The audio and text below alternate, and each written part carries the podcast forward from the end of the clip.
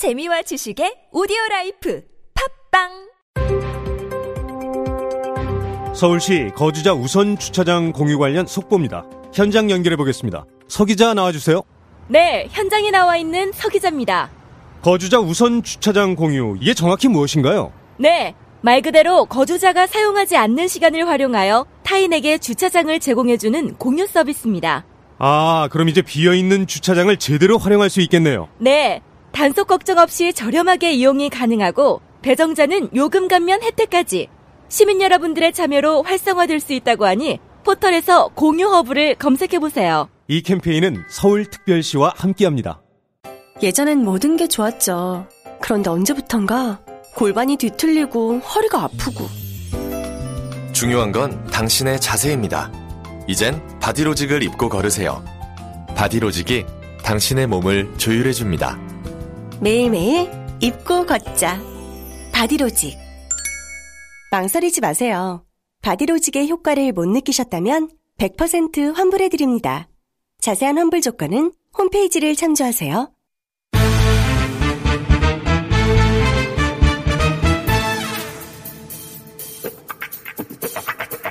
정치 14단. 오늘은 그냥 이렇게 부르겠습니다. 박지원 대표 나오셨습니다. 안녕하십니까. 감기 걸린 공장장. 독감. 예방주사 맞아야 돼요. 예방주사 전 평생 맞아본 적이 없어요. 국민 건강에 그렇게 소홀히 하면 방송 진행자 자격 없습니다. 아마 내주 정도는 제가 공장장이 될 것 같습니다. 자, 아, 자꾸 제가 대표라고 머릿속에 한 번 대표는 또 영원 대표 아니에요. 아, 그렇죠. 뭐. 한 번 장관이면 영원. 박지원 예. 하면은 영원히 대표고 장관이고. 실장이고 장관이고 예. 그래서 그때 부통령이고 대신 대자 대통령이고 언제 만났냐에 따라 다 호칭이 그렇게 바뀌지 않습니까, 사람들이? 그렇죠. 예. 예. 장관님이라고 제가 한참 아, 부르다가 요즘은 그 의원이라고 부르니까 이제 낮춰 부르는 것 같아가지고요. 아니 그것도 좋습니다. 괜찮습니까? 네, 알겠습니다. 비건이 왔습니다. 비건이. 예. 실제 실무 협상을 맡았지만 한 번도 북한과 실무 협상을 못 해본 비건이 왔어요. 예. 비건이 오면서 어, 뭐 하여튼 약간의 보따리 정도를 풀었습니다. 인도적인 어, 차원에서의 지원 같은 거는 뭐 예외적으로 하겠다. 뭐 이런 식의 어, 약간이죠, 약간. 예. 북한이 원하는 거는 뭐 어, 전면적인 경제 제재 완화 혹은 뭐 그런 거일 텐데 거기는 어림도 없고 하지만 제스처 정도 취했는데 이 그러면서 이제 북한 여행도 허용하겠다. 예, 미국 이내 북한 여행 전부 다는 아니고 인도 지역 목적에 뭐 이런 몇 가지 보따리를 풀긴 했지만 이거 가지고는 부족하죠. 예. 물론 부족하죠. 네. 그렇지만은 어떻게 됐든 현재 북미 관계가 교착 상태에서 한 가지라도 나아가는 것은 바람직한 일이다. 그런 것 같습니다. 그리고 저는 북한에서도 비건 예. 대표를 자꾸 배척 혹은 기피할 게 아니라 상대 파트너인 최선이 부상이 이번에는 만나줘라. 판문점에서 만나야 된다고 생각합니다. 음.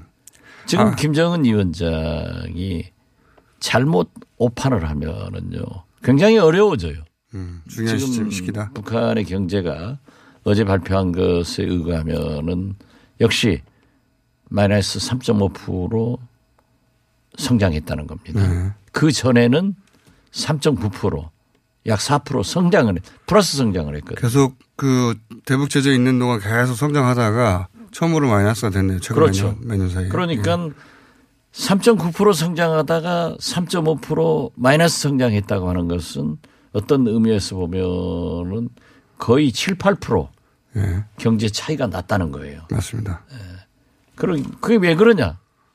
트럼프 대통령의 제재 압박의 결과거든요. 저 중국도 압박해가지고 아예 아무것도 못하게 하고. 그 지금 또 이제 I love 시진핑 예, 하는 통의 미, 미중 어제 수노무 그 재무장관 발표에 의하면은 곧 타결된다는 거 아니에요. 중국하고. 네, 예. 중국하고.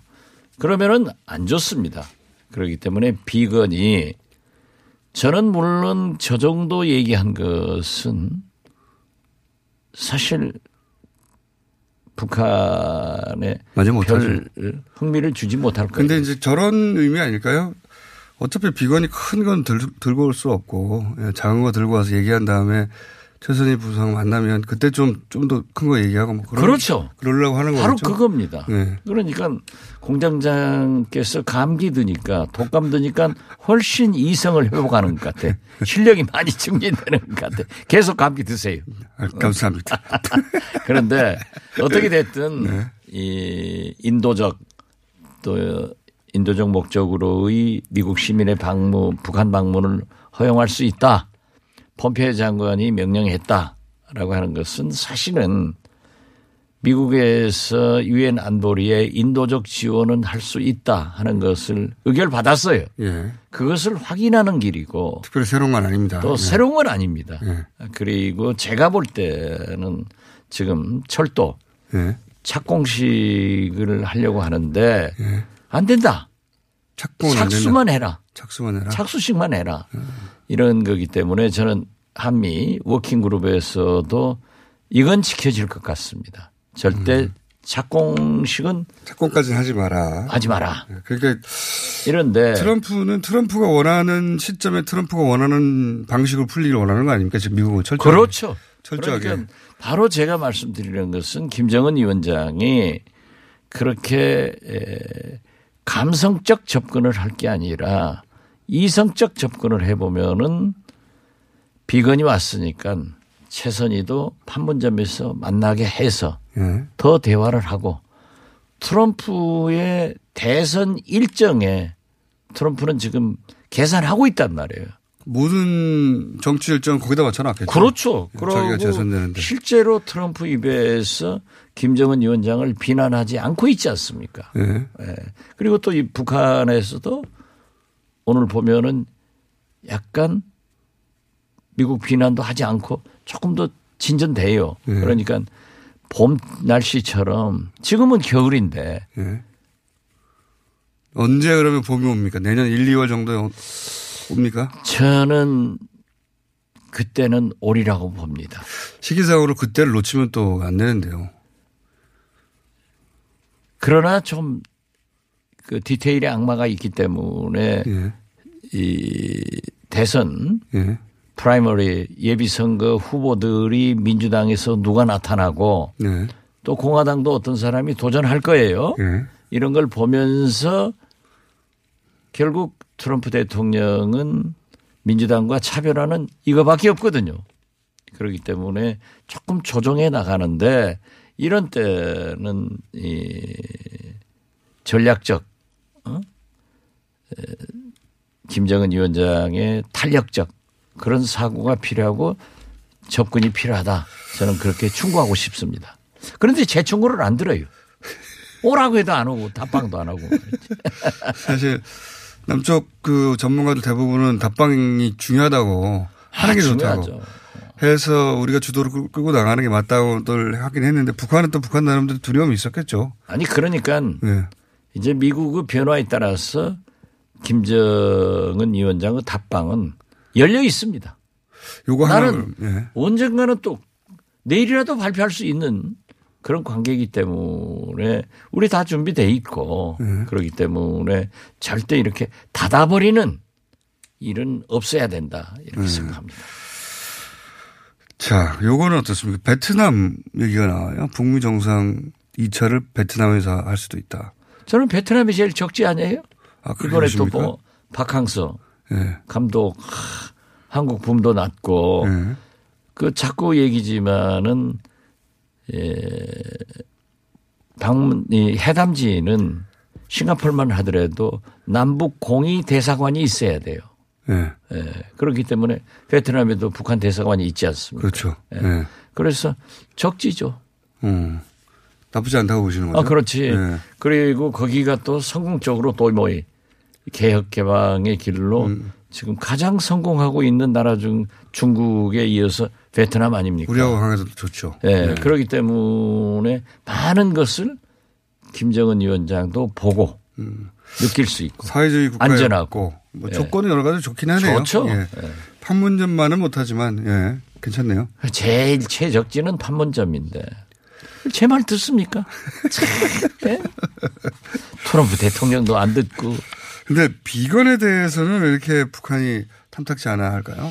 유태인이다, 뭐 혹은 뭐 처음 그 겪어본 적이 없는 사람이다, 낯을 가린다 이런 차원인가요? 아니면 또 좀 강경하고 강경하고? 예. 그러니까 북한은 되게 보면은 처음 만나는 사람을 좀 애를 먹이지 않습니까? 애를 먹이고 어, 좀 그런 건데 이제 애를 먹일 만큼 먹였잖아요. 알겠습니다. 만나라. 만나야죠. 예. 자, 바른미래당 이학재 의원 국내 정치로 바로 들어와서 이제 이학재 의원 탈당했는데 다른 분들도 탈당합니까? 저는 탈당하리라고 봅니다. 규모는 어느 정도로 보십니까? 그렇게 크지는 않을 거예요. 왜냐하면 유승민- 바른미래당에서 나오실 분들이 친박당, 비박당 달라지거든요. 예. 그렇기 때문에 지금 현재 나경원 원내대표가 친박의 얻고. 표를 가지고 당선했는데 예. 인적 청산을 한다는 21명도 보면은 물론 어, 어려운 형사사건에 기소된 분들도 있지만은 딱 비박 친박 나눠놨거든요. 예. 그렇기 때문에 지금 현재 보면은 한국당 이렇게 나가면은 도로 박근혜 당이 됩니다.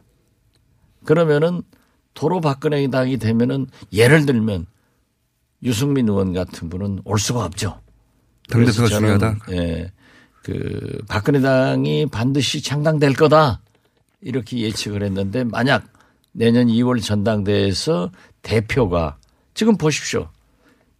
그렇게 지- 지역위원장 다 잘라놓고 내년 전당대회에서 공천 줄 수 있다. 대표가 이렇게 딱 터진 한국당에서 개혁을 얘기하는 것은 그건 말이 안 되는 거예요. 그렇기 때문에 저는 이 당대표 되려면은 이 21명을 적절하게 잡는 사람이 또 그분들이 표를 가지고 있으니까 돼요. 지금 배제된 21명. 그렇죠. 자유한국당 비대위가 이 사람들 나가라.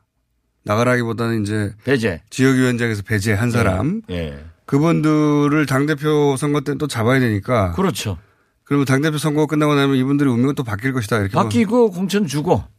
그거는 그렇게 될 거라고. 그렇게 보죠. 되는데 이제 만약에 당 대표가 친박이 되면은 완전한 도로 박근혜 당이 돼가지고 비박들 소위 이 탄핵에 가담한 복당파들은 칼질할 거거든요.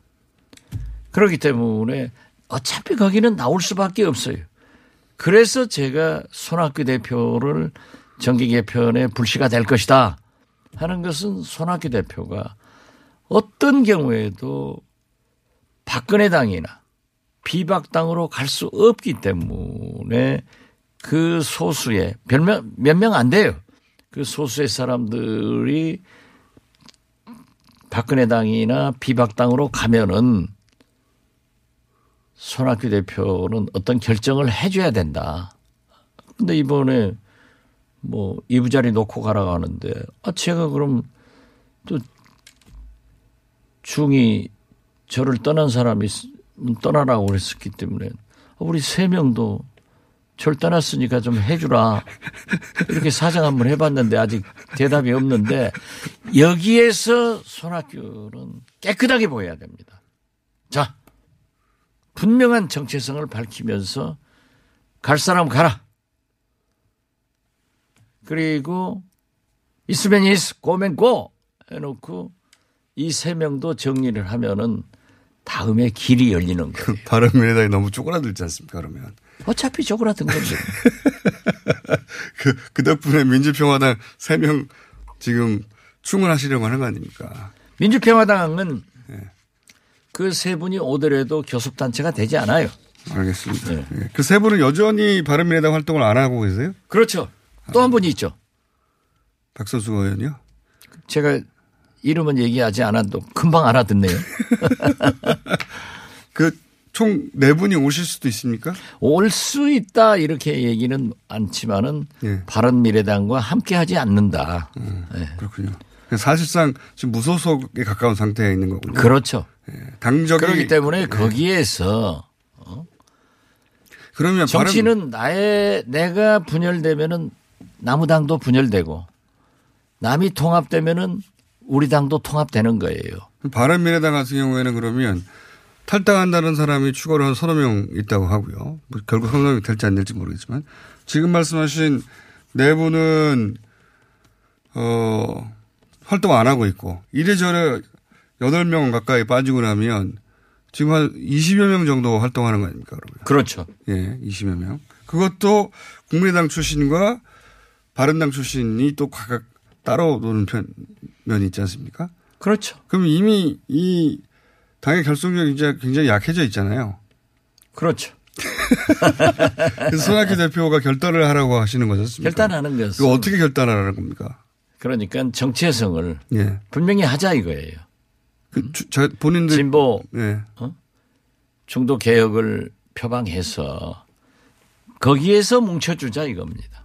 그럼 민주평화당하고 다시 뭉쳐야 되는 거 아닙니까? 그건 모르겠어요. 그건 정동영 대표도 있고 예. 그렇기 때문에 저는 당 대표가 아니니까 말 잘못했다가는 제가 쫓겨납니다. 자유한국당 어쨌든 당협위원장 배제 21명 한 것에 이렇게 조용한 것은 당대표 되면 다 다시 정리될 아, 거니까. 그렇죠. 홍문종 의원 같은 분 얼마나 펄펄 뛰다가 지금 얼마나 순한 양이 됐어요. 그러면 내 곁에 있어서 부르는 거예요 지금. 내 곁에 있어슈. 그러면, 그러면 누가 당 대표가 됩니까? 지금 보시기에. 지금 안 보입니다. 저는 예. 이 홍준표 나옵니까? 홍준표, 대표. 홍준표 대표의 입을 굉장히 주시하고 있는데 예.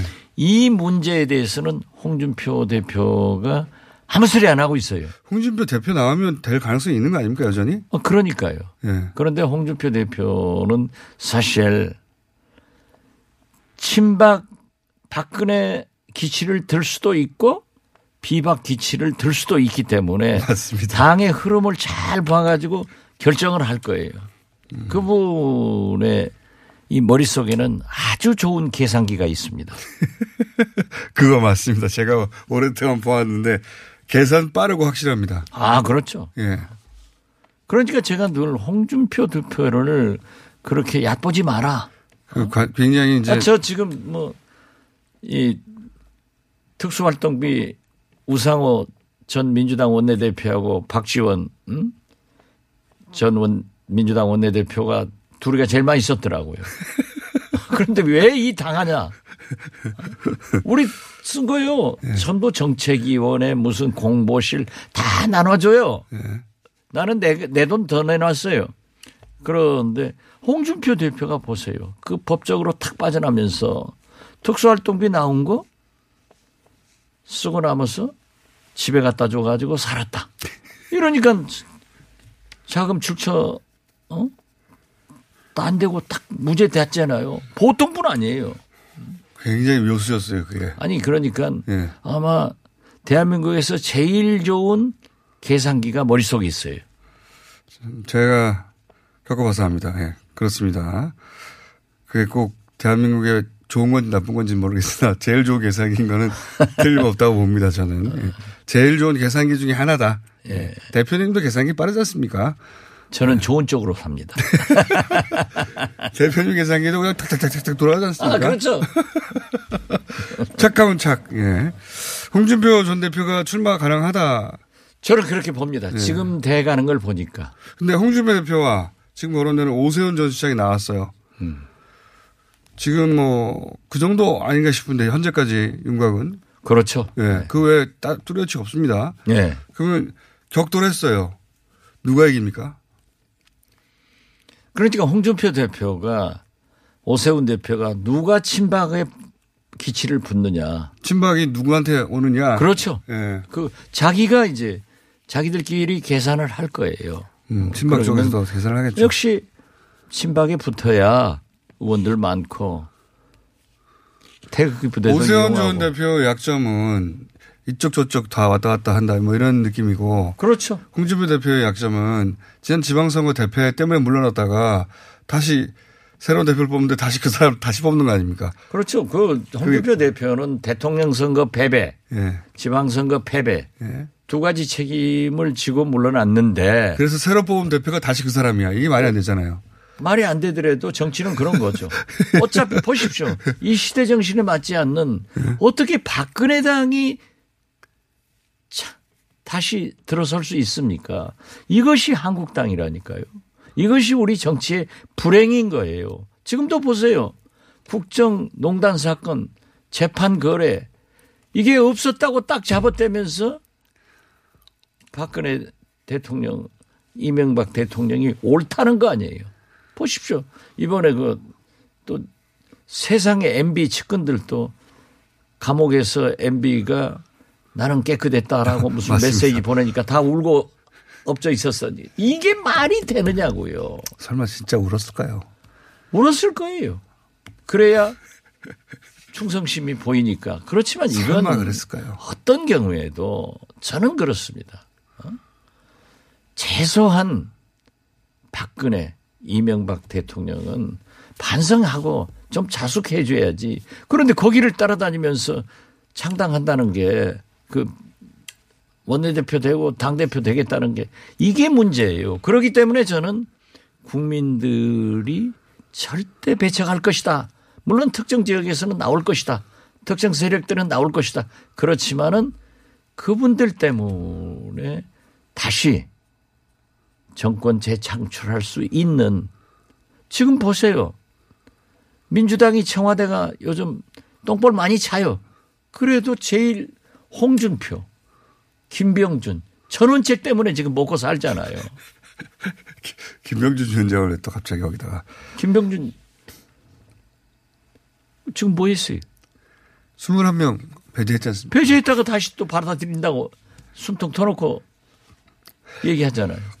이 개혁 이건 말이 아니에요. 자, 그러면 여기까지만 오늘 하죠.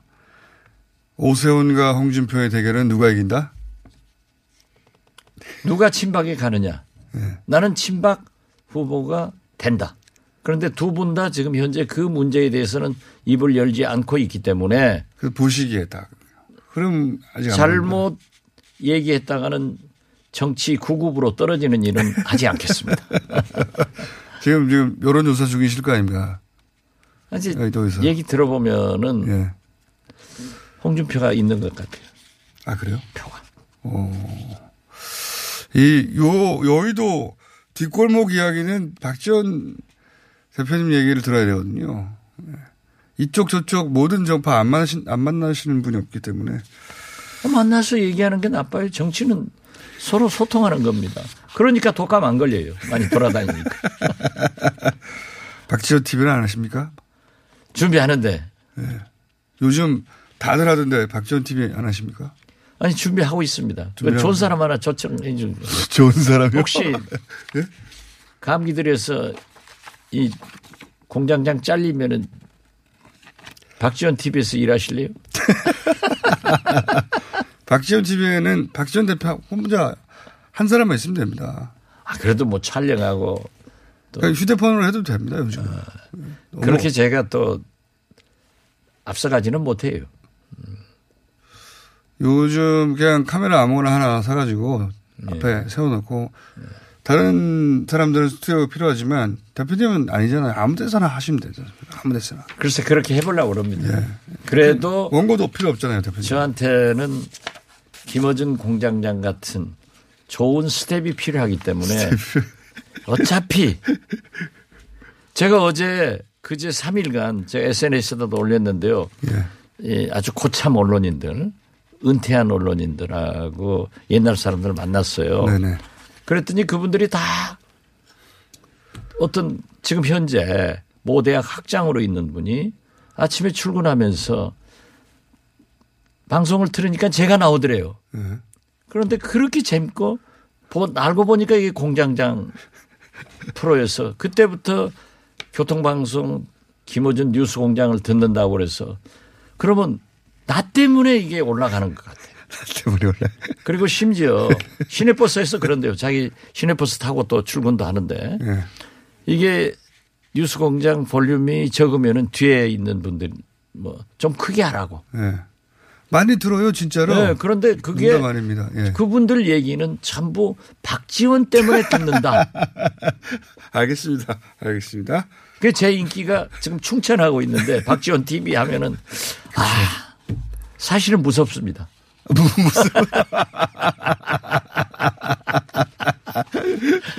자, 너무 두려워하지 마시고요. 예, 저 폭발할까봐도 좀- 그럼요. 그렇죠. 인기 폭발할까봐. 도전이 정치입니다. 여기까지 하겠습니다. 자, 오늘은 장관으로 불러드리겠습니다. 네. 어, 한반도 14단 박지원 장관님이었습니다. 감사합니다. 네.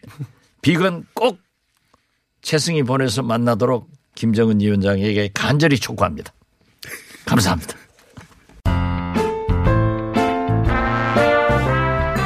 안녕하세요.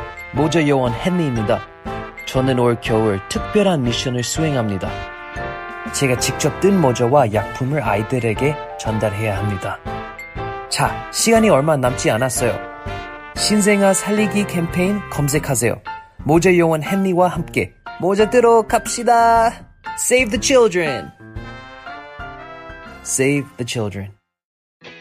언니, 남자친구가 많이 피곤해하는데 어떻게 하지? 그럼 코어업을 선물해줘. 코어업?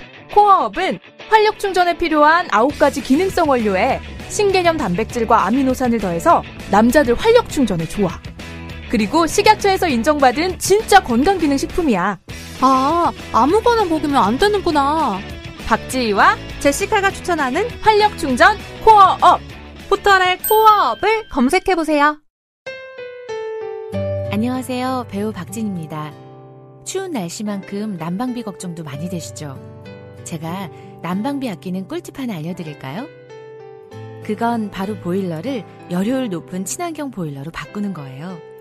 열효율 높은 친환경 보일러는 연간 13만원 정도 난방비를 절약해주고 최대 5만원의 서울시 에코마일리지도 받을 수 있대요. 거기다 미세먼지와 온실가스 배출을 10분의 1로 확 줄일 수 있다니. 우리 집 보일러 열효율 높은 친환경 보일러로 바꿀 만하죠? 아참, 12월까지 교체하면 10만원 할인, 12개월 무이자 할부. 아시죠? 자세한 내용은 120 다산 콜센터로 문의하세요. 이 캠페인은 서울특별시와 함께합니다.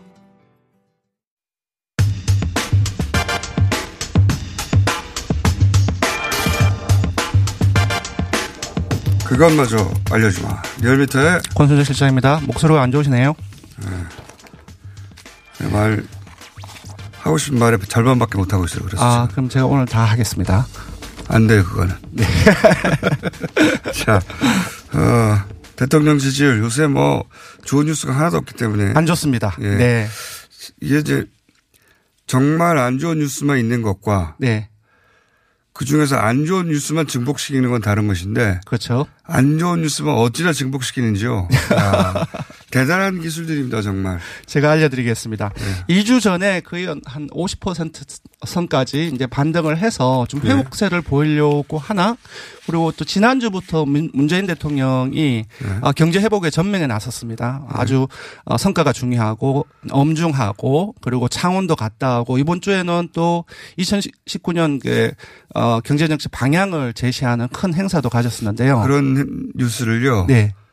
민간인 사찰로 다 덮어버렸어요. 맞습니다. 그러니까 사실 지난주 같은 경우는 주 후반에 회복세를 계속 보였어요. 거의 뭐 50%대까지 그리고. 이제 제가 기억, 아, 제가 예상하기로는, 그러니까 이게 주말에 터졌기 때문에 김태호 폭로 후 폭풍이, 그러니까 월요일 날에 이제 확대 경제 장관 회의가 있고. 그 요즘에 뉴스의 이 나쁜 뉴스의 특징은요. 네. 정확하게 주말을 타겟해서 터집니다. 아, 그런가요? 패턴을 한번 뒤- 뒤져보세요. 몰랐습니다. 제가 일단 숫자부터 네. 불러드리겠습니다. 예, 2주째 내림세가 이어지고 있습니다. 다시 2.0%포인트 하락해서 긍정평가가 46.5%가 나왔습니다. 부정평가가 어, 부정평가도 다소 호전되었습니다. 0.6%포인트 하락했습니다. 46.2%가 나와서 긍부정평가의 격차가 0.3%포인트. 이 정도면 초박빙의 어떤 팽팽하게 엇갈리는 태도가 그렇게 볼 수 있을 것 같습니다. 어쨌든 최저치입니다. 그래서 지금 금방 말씀드렸던 것처럼 김태호 전 특감방원 비위 혐의를 받고 있었죠. 그리고 검찰에 복귀해서 검찰 내부의 감찰을 받고 있는 사람입니다. 이 사람이 첩보 보고서를 모 언론에 어, 흘렸고 그 이후에 어, 민간인 사찰을 지시를 받았다고 하는 주장을 지속적으로 언론 인터뷰를 하고 있습니다. 그래서 월, 화, 수 어제까지 이와 관련된 보도가 워낙 많이 확산되어 있고요. 그리고 야당이 어, 불법 사찰 공세가 덮쳐지면서 거의 월요일부터 어제까지는 거의 이 김태호 폭로를 중심으로 한 사안이 언론으로 뒤덮였다라고 예. 볼수 있을 것 같습니다. 내용을 봤는데 네. 폭로라는 단어 자체부터 그렇죠. 프레임이에요. 네. 주장, 주장이라고 해야 되겠죠? 일방적 주장인데 네. 일방적 주장을 봤어요. 네. 물론 이제 지금 혐의를 받고 있긴 하지만 네. 그 주장에 공익적 성격이 있는 어, 내용이 있으면 되는 거 아닙니까? 그렇죠. 그걸로 다룰 수 있는 거예요. 네. 근데 지금 핵심이 민간인 사찰인데 야 저는 프레임을 이렇게 악질적으로 짤 수도 있구나. 지난 9년간 민간인 사찰 봤지 않습니까? 네. 민간인 사찰은 이렇게 하는 게 아니에요. 못 봤나요, 기자들 다? 근데 이제 언론 보도에서 묻혀 있는 것이 뭐냐 하면 이 김용군 아 그 김태호 씨가 아 비위 혐의를 받고서 어 검찰로 원도 복귀를 했다는 겁니다. 그리고 내부 감찰을 받고 있다는 것인데 분명히 이에 대한 어떤 이해관계를 통해서 어 폭로를 하고 주장하는 부분들이 있을 테인데 이런 부분들은 거의 어떤 어떤 논의가 되고 있는 것 같아요. 의도적으로 감추는 거. 뭐 의인이에요, 의인. 네. 갑자기. 네. 그리고 지금 민간 인 사찰이 막 횡행하고 있어요. 그걸 막 정부가 숨기려고 하고. 네, 네. 와, 말도 안 되는 네. 기자들끼리 서로 기사 베끼는 중인지. 저는 이게 이런 식으로 프레임이 잡힌다는 게 네. 황당하게 짝이 없어요. 예, 그래서 진짜 민간 인 사찰 못 맞습니다. 봤습니까? 예, 취임 후에 문재인 야. 대통령이 경제 회복에 잠깐만요. 이렇게 예, 목이 아프기 때문에 한마디만 더 하고. 예, 조용히 제- 있을게요. 예, 조용히 하세요. 네. 한마디만 하고 조용히 예. 할게요. 진짜 황당한 프레임입니다, 이건.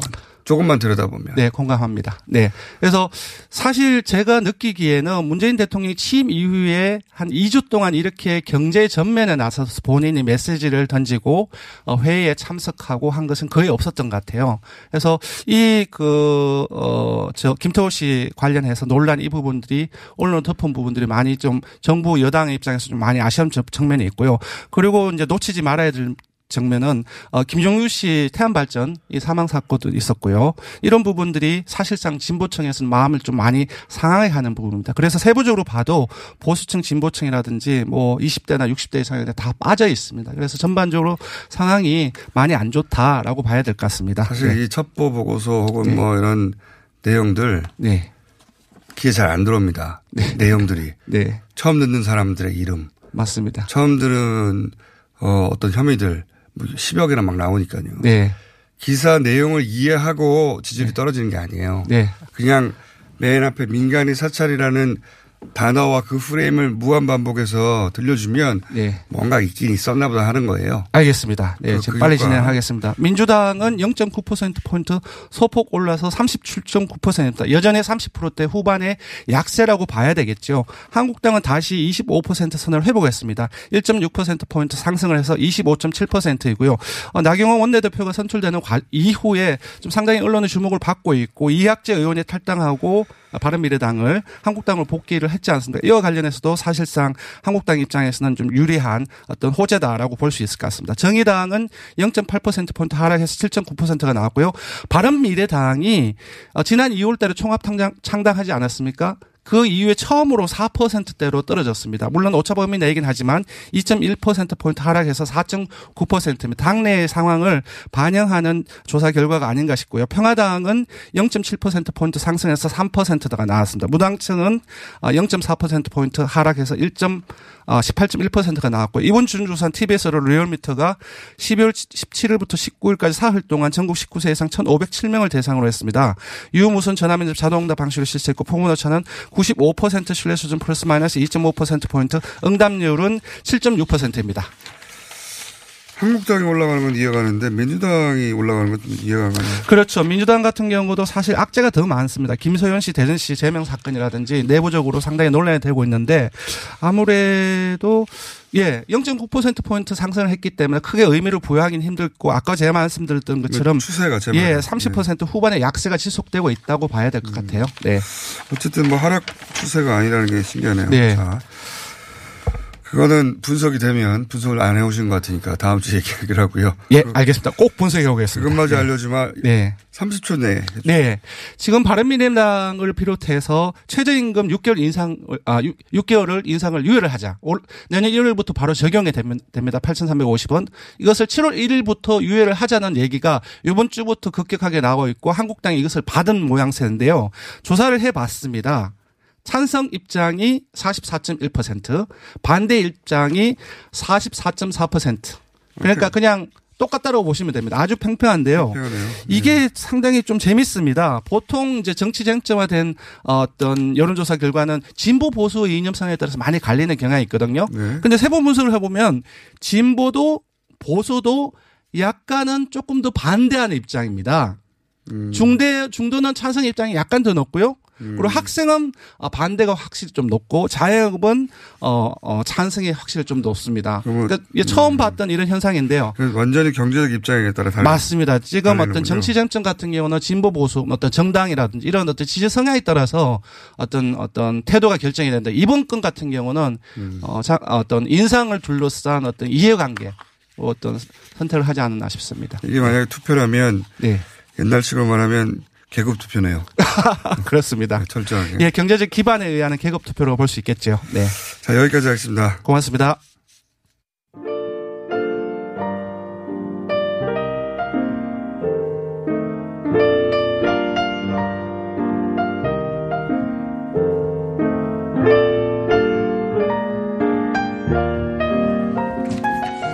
자, 불친절한 AS. 목 때문에 길기는 못하겠고요. 어, 오늘 2부 순서에 최경영 기자님 이름 묻는 분들 문자 많이 왔습니다. 최경영. 예, 경영학과 할 때 그 경영입니다. 예.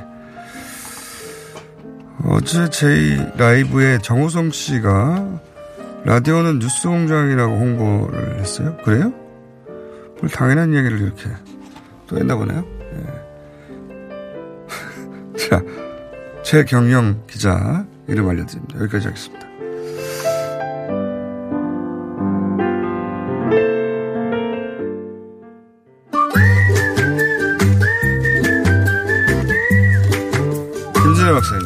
안녕하세요. 네. 저도 감기예요. 저는 감기예요. 감기요? 우리 집에 짝꿍은 독감이에요.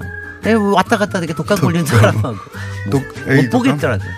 그거 제가 이렇게 멀쩡히 방송하니까 사람들이 별로 안- 안 힘든 건 줄 알아 봐요. 아니 완전 비몽사몽이더라고요. 그 고열에 대단합니다 근육통. 그냥 고꾸라지더라고요. 네. 어, 고꾸라지는 것도 한번 좀 빼주시지. 저희 정신력이 어떻습니까? 아니 신선합니다. 한 음. 20년 20년 정도 뵙는, 뵙는 중에 네. 처음으로 목소리 바뀐 것도 보고 굉장히 신선합니다.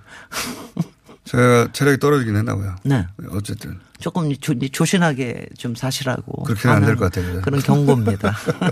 자 휴가가 필요하신 것 같아요. 지난 지난 주까지 제가 이제 요새 계속 건축 발주에 대한 얘기를 하는데 전문 영역인데. 예. 그래서 전문 영역인데 이제 지난 주에 공공 건축까지 했는데 민간 건축 가지고 하려고 그러는데 마침 또 이 사건이 터져 가지고 뭡니까? 강남의 삼성동에서 왜 15층짜리 오피스텔이 갑자기 네. 붕괴 위험이 있다 아, 그래 가지고 예, 예. 대종 빌딩이라고 그럽니다. 지금 뭐 보강제 되고 있고. 네네. 어저께부터 보관 공사를 시작을 했는데 그래서 이제 이, 이 부분을 가지고 이제 지금 뭐 다들 난리가 났죠. 굉장히 놀랬고 그리고 박원순 시장까지 현장에 갔고 아주 다행인 거는 이거 이게 인테리어 공사를 하던 사람이 이제 이 겉에 싼 거를 한번 바꿔보려고 이걸 저기 뜯어 보다가 겨우 알게 됐는데 그래서 바로 신고해가지고 금방 알게 하게 했는데 뭐 운이 좋은 편이네요. 굉장히 운이 좋은 편입니다. 네. 이런 경우에 그, 네. 그런데 이제 그거 이제 그렇게 되니까는 이게 당장 무너 그래서 전체적으로 2급으로 당장 안전 저기 등급을 2급으로 바꾸면은 바로 퇴거 명령 해야 되거든요. 그래서 지금 일단 다 퇴거 명령 했고 거기는 어, 그리고 사무실 직원 사람들은 졸지에 사무실이 없어졌네요. 졸지에 사무실 없어져가지고 강남구청에서 이것저것 어레인지 해주고 뭐 이런다고 그러는데 근데 이런 경우가 이제 저는 이제 솔직히는 좀 좋은 건축을 어떻게 발주하느냐 이런 걸 가지고 얘기를 하려고 그랬더니 네. 이제 이런 문제가 생기는 거를 아주 기본적인 문제마저 지켜지지 않는 거 아니에요. 그럼 이런 걸 또 좀 어떻게 해야 되느냐 이런 경우. 왜, 왜 이런 일이 생긴 겁니까? 아니, 그러니까 요번에, 그러니까 뭐냐면 이런 것들은 저, 저희가 이제 삼풍 백화점 같은 경우가 이제 최악의 경우 아니었습니까? 네. 그때가 5, 6년 밖에 안 된 건데, 어, 그냥, 그냥 완전히 붕괴해 버린 거예요. 오래된 건물이 아니었어요, 그때. 5, 6년 밖에 안 됐던 예. 건물이었습니다. 그러니까 뭐- 그때는 예. 모든 문제가 뭐였냐면은 건축주부터 설계하는 사람, 감리하는 사람, 감독하는 사람, 시공하는 사람이 다 한 통이었어요. 다 자기들 계열사예요. 말하자면. 아. 다 자기들 계열사니까 자기네들 하고 싶은 대로 다 한 거예요. 음. 그러니까 자기네들 이로운 것만 백화점에 만 쉬운 거로 쓰기 좋은 거로 음. 그다음에 그런 거 하지 말라고 그러는데 냉각탑 올리고 운영하지 말라고 는 뭐 중간중간에 그래도 기술자들은 조금 조금 경고를 했습니다. 음. 그런데 그 경고 무시하고 계속 하다가 한 번에 맞은 거예요. 음. 근데 이제 이 경우에는 예. 이제 이게 이번 경우는 보면은 그러니까 이, 이게 요새 나오는 거 전형적인 분양 건물이에요. 분양 건물이라는 게 그러니까 분양 건물이라는 게 예. 지금 이 건물의 소유주가 예. 113명입니다. 아. 오피스텔입니다. 93, 98개의 오피스텔이 있고 나머지는 어떻게 되어 있는지 모르겠는데 예. 건물주가 113, 저 지금 현재가 113명이에요. 근데 원래는 113명이 아니었겠죠, 당연히. 그렇겠죠. 한 사람이 건축주였다가 그렇겠죠. 그, 그, 저, 시공해 가지고 그냥 분양을 한. 예. 그러니까 이런 분양을 하는 건물들이 사실 우리, 우리 주변에 대부분들 아닙니까? 아, 그러니까 그 주인이 처음부터 끝까지 쭉 근무 그 건물에 책임질 거라고 생각하지 않고 빨리 지어서 팔아버리려고 하는 뭐 건물. 저희 저희 얘기하는 거는 그냥 일좀 먹고 튀는 겁니다. 뭐 팔고 튀는 거죠, 그러니까. 그런 거네요. 아, 네, 더. 이상의 팔고 난 다음에 주인이 아니고 주인도 몇백 명이 되는 거, 백 명 이상이 되고. 그러니까 그게 근데 이거 이 그거 자체를 나쁘다고 그럴 수가 없는 게 그렇죠. 지금 자본주의 사회에서는 대부분이 그럴 수 그렇습니다. 있죠. 네. 더군다나 그 건축주 같은 경우에는 예전에는 건축주라는 게 한 사람인 경우가 많았어요. 아니면 한 가족. 뭐 네. 요새는 사람이 아닌 경우가 많아요. 회사의 법인. 그러네요. 어떤 때는 금융회사. 그러니까 직접 음. 회사도 아니고 금융회사 아니면 조합. 뭐 이런 식으로 음. 그러니까 확실하게 책임을 지우기가 굉장히 어려운 경우가 굉장히 많아요. 내 건물이어서 처음부터 끝까지 다 들여다보는 것도 아니고. 네. 예. 그래가지고 그리고 분양하고 분양할 때 잘 되는 것만 눈에 보이게만 이번 건물도 보면은 어, 그 제일 문제가 됐던 게 네모난 저 원래 저 기둥을 동그라미로 바꿨어요. 근데 그거 아시, 아시지만 그 저 동그라미 바, 바꾸면 은 면적이 줄어들지 않습니까? 그렇죠. 똑같은 90cm 지름이라 사각으로. 되는 지름이 똑같은 90cm 기둥이 되면 한 15%가 없어지거든요. 그렇죠. 요번에 사진을 아, 보니까 그럼 재료가 덜 들어가죠. 아, 재료가, 재료가, 근데 제가 요번에 사진을 보고 놀란 게 뭐냐 하면, 아니, 웬 철근이 저렇게 빽빽하게 들어 있냐. 사이가 모자라니까 철근은 아마 기존 대로 한 거, 같- 집어넣은 것 같아요. 네. 근데 철근 사이에 콘크리트가 막 부시럭부시럭해요. 그게 이거 보니까, 예전에 철근도 빼먹고 많이 그러잖아요. 철근을 예. 빼먹기도 하고 그러는데 이번에는 보면은 콘크리트가 다 부서져 버린 거예요. 그러니까 너무- 너무 간격이 없어가지고요? 이게 아마 그러니까 서로 응집력이 없어진 것 같아 보면은 그러니까 음, 그게 그러니까- 그게 가장 큰 것 같아. 그러니까, 그러니까 그리고 콘크리트가 부- 부피가 나와야 그냥 콩 검 저 그, 음. 그러니까 저 그철 그 철근하고 콘크리트 사이의 간격이 필요하거든요. 어느 정도 있어야 그래야지 이게 되는데. 서로 응집을 해야 되는데 아. 지금 보면은 막 손가락 붙어 있듯이 붙어 있더라고요. 그러니까 이거를 빼먹어서가 아니라 철근을 아니, 그러니까 전체적으로 표면적이 여- 면적이 줄어드니까 거기 안에 그냥 갖다 끼워 넣어서 생기는 문제가 아닌가. 아. 근데 이거를 동그라미로 바꿨으면 네. 지름은 한 적어도 한 10cm 정도는 더 늘려야 같은 면적이 나오거든요. 근데 그렇게 하면은 안에 면적이 줄어드니까 그렇게 안 한 거죠. 동그라미라면은 주차하기 편해 내부에 뭐 보기도 보기도 근사하잖아요. 아, 이렇게 하는 이해했습니다. 경우가 많습니다. 이해했습니다. 근데 이제 이런 경우가 전문가 눈에는 그런 게 보이는 거군요. 아니 전문가 눈이 아니라 일반 사람 눈에도 보여야 돼요 그런 게. 그걸 어떻게 봅니까? 아니 근데 딴 거 보기도 바쁜데. 분양 잘 되고 임대 잘 되는 것만 보시니까 그렇죠. 근데 이제 이런 경우가 그러면 어떻게 해야 되느냐. 그러면 이게 우리가 아 설계 잘하시고요. 시공해서 잘 만나시고요. 그 다음에 감리 잘하시고요. 뭐 이렇게만 얘기한다고 이렇게 들 수 있는 게 아니잖아요. 네. 그런데 50초 이내에 해주세요. 어, 네. 그래서 이거를 요번 경우를 보면 뭐 이제 아마 지금 자- 강남구청에서 나섰기 때문에 당시에서는 서울시에서 문제 서울시에서 준공허가를 내준 거지만 지금은 이제 강남구청이 관리하기 때문에 하지만 이런 부분들을 어떻게 해야 되는지에 대한 부분은 다음 주일에 자세하게 오늘은 문제 제기를 하는 것만으로 그리고 우리들이 이런 문제를 안고 있는 뭐냐 민간 건축이 우리 건축의 90%입니다. 그러면 이런 데 실제로는 둘러싸여 있습니다. 우리가. 시- 실제로는 이런 식의 분양 건물로 지금 말씀하신 감리나 감독이 부족해서 어딘가에 부실한 건물들이 사실 굉장히 많을 수 있다는 거죠. 굉장히 많은 아니 그러니까 저는 뭐 이렇게 야. 하면은 거의 많 그러니까 이런 위험 여기 벽 뜯어가지고 보면 그런 건물이 있을 수도 있다. 그런 그런 중에 하나가 요번에 이제 하여튼 저기 너무 마감을 하면 안 된다 이런 얘기들도 있지요. 그래서 박사님이었습니다. 고맙습니다. 안녕.